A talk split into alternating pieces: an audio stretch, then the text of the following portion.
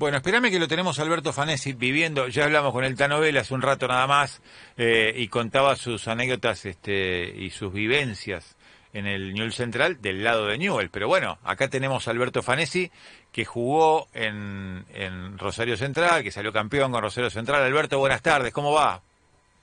Un gusto, buenas tardes para todos ustedes. Feliz ¿Cómo- día también para ustedes. Igualmente, Alberto. Este, bueno, este, ¿cómo va eso? ¿Todo bien? Este, esperando, me imagino, el, el partido, ¿no?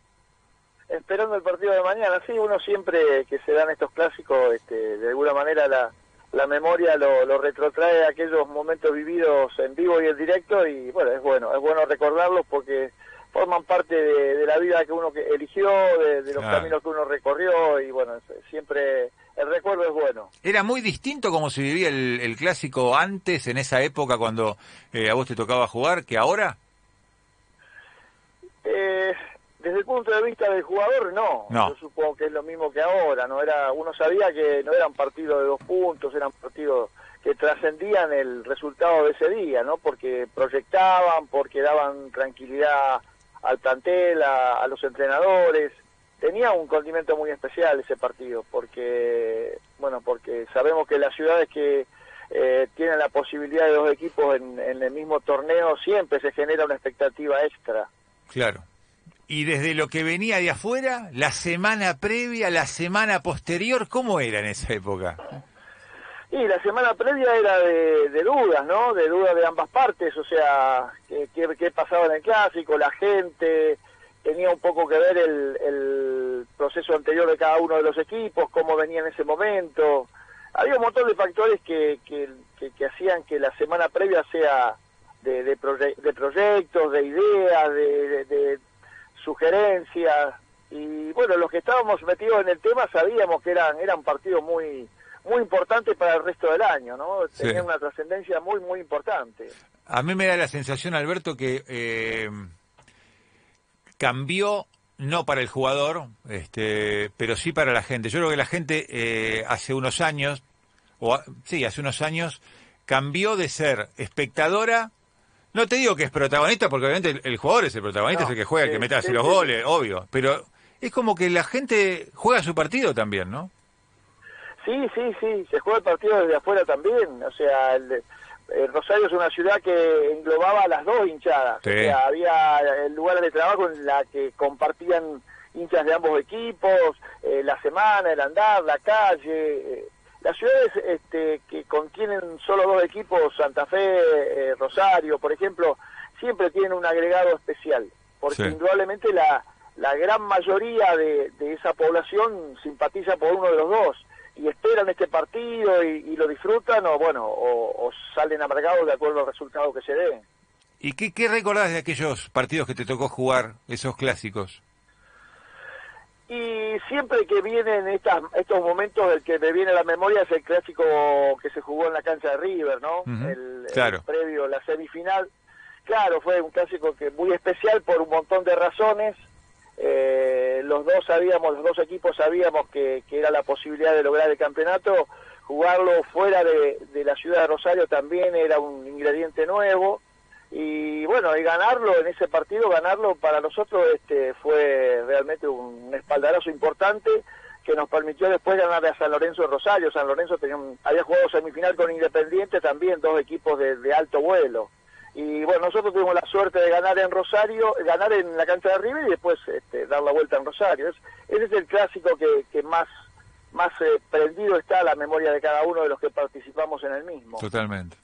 Pato, ¿alguna pregunta para Alberto Fanesi? No lo tenemos a Pato. Bueno, sí, sí, ahí sí, acá estoy, acá estoy, Leo. Sí, bueno, te, te- Acá estoy. dale. Eh, sí, le, quería, le quería preguntar a, eh, a Fanesi que, eh, que, nos cuente un poco. Vos le preguntabas de, la diferencia de, lo- de los clásicos de antes eh, con, con los clásicos de, ahora. Nosotros hablábamos hace un rato con Vela de, eh, de, de la ebullición que vive la, la ciudad, ya malentendida en muchos casos. En aquel, en aquel tiempo, ¿se vivía de, de esa manera? ¿Se vivía con la histeria que se vive hoy o simplemente estaba remitido a una rivalidad deportiva?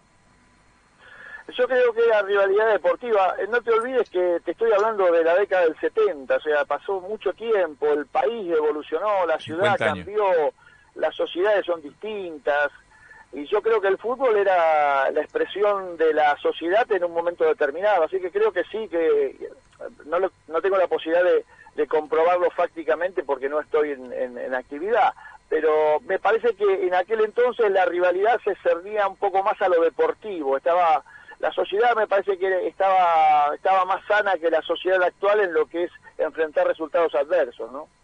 ¿Y tiene algún algún partido, algún clásico en especial que recuerde, alguno que haya sido especial para usted? Rosario Central 1, News Boy 0, año 71, semifinal de campeonato, cancha de River Plate. Muy bien. Gol, Muy bien. gol de Aldo Pedro Paul, famosa palomita El papá de veces. Y lo que pasa, lo que pasa que ese partido sí fue fue especial por un montón de razones. Primero, se jugó fuera de la ciudad de Rosario. Segundo, eh, los dos equipos estaban en un momento muy especial. Yo digo que inclusive el equipo de News era, tenía un nivel de juego y de capacidad individual de jugadores espectacular. Así que para los que participamos en ese, eh, en ese encuentro, realmente yo creo que fue inolvidable por esto que te estoy diciendo, por, un montón de razones te, te catapultaba a la final del torneo, o sea, hay un montón de razones y motivos por los cuales aquellos que tuvimos la suerte de estar en campo eh, se, nos prendió la memoria para, para siempre. Bien, y dejó uno de los mejores cuentos de, la historia de la literatura futbolera, ¿no? El, 19 de diciembre de 1971, escrito por Fontana Rosa. Exacto, bueno, Fontana Rosa lo, lo, describió con la precisión que, sabía hacerlo y fue así. Fue un hecho muy especial, te vuelvo a repetir, por, por un montón de razones. Y aquellos que estuvimos en campo eh, quedamos marcados por ese encuentro porque son el fútbol te da alegrías y tristezas y aquellos que estuvimos en ese lugar, creo que todos eh, los que participamos activamente de ese encuentro eh, lo llevamos prendido como uno de, de los recuerdos más, más lindos, más, más cariñosos de la historia. Eh, recién hablábamos con el Tano Vela y nos decía que eh, bueno había mucha energía en el clásico, ¿no? De la positiva y de la negativa, ¿no? Este y, eso hacía que este y sigue haciendo, me, me imagino, que muchas veces eh, los equipos, tanto Newell como Central, este, hasta tengan miedo de perder el partido, ¿no? Que por eso se ven tantos empates o los resultados son muy cortos, ¿no? 1 a 0, 2 a 1, este, que haya pocas situaciones de gol. Claro, claro, lo que decís vos es real, o sea, eh, todo el que está enfrentando un clásico sabe que el post partido puede ser o, negro o blanco, ¿no? De acuerdo al resultado. Y entonces este, toman precauciones, eh, se aceleran los cuidados, eh, uno repara hasta en los mínimos detalles en la previa y, en el y durante el desarrollo del partido. Esto es lo que yo, este, o nosotros, el grupo de jugadores que, jugamos en la década del 70, sentíamos. Ahora todo fue cambiando, eh, lo que dice Vela seguramente responde a la, a la realidad de una época posterior a la que nosotros estamos manejando. Totalmente. Bueno, ¿y qué, qué, qué percibís para mañana?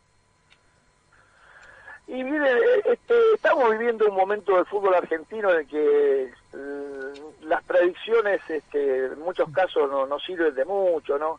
Hay mucha mucha inestabilidad, muchos chicos nuevos, planteles que se van acomodando a, los a las exigencias de los entrenadores.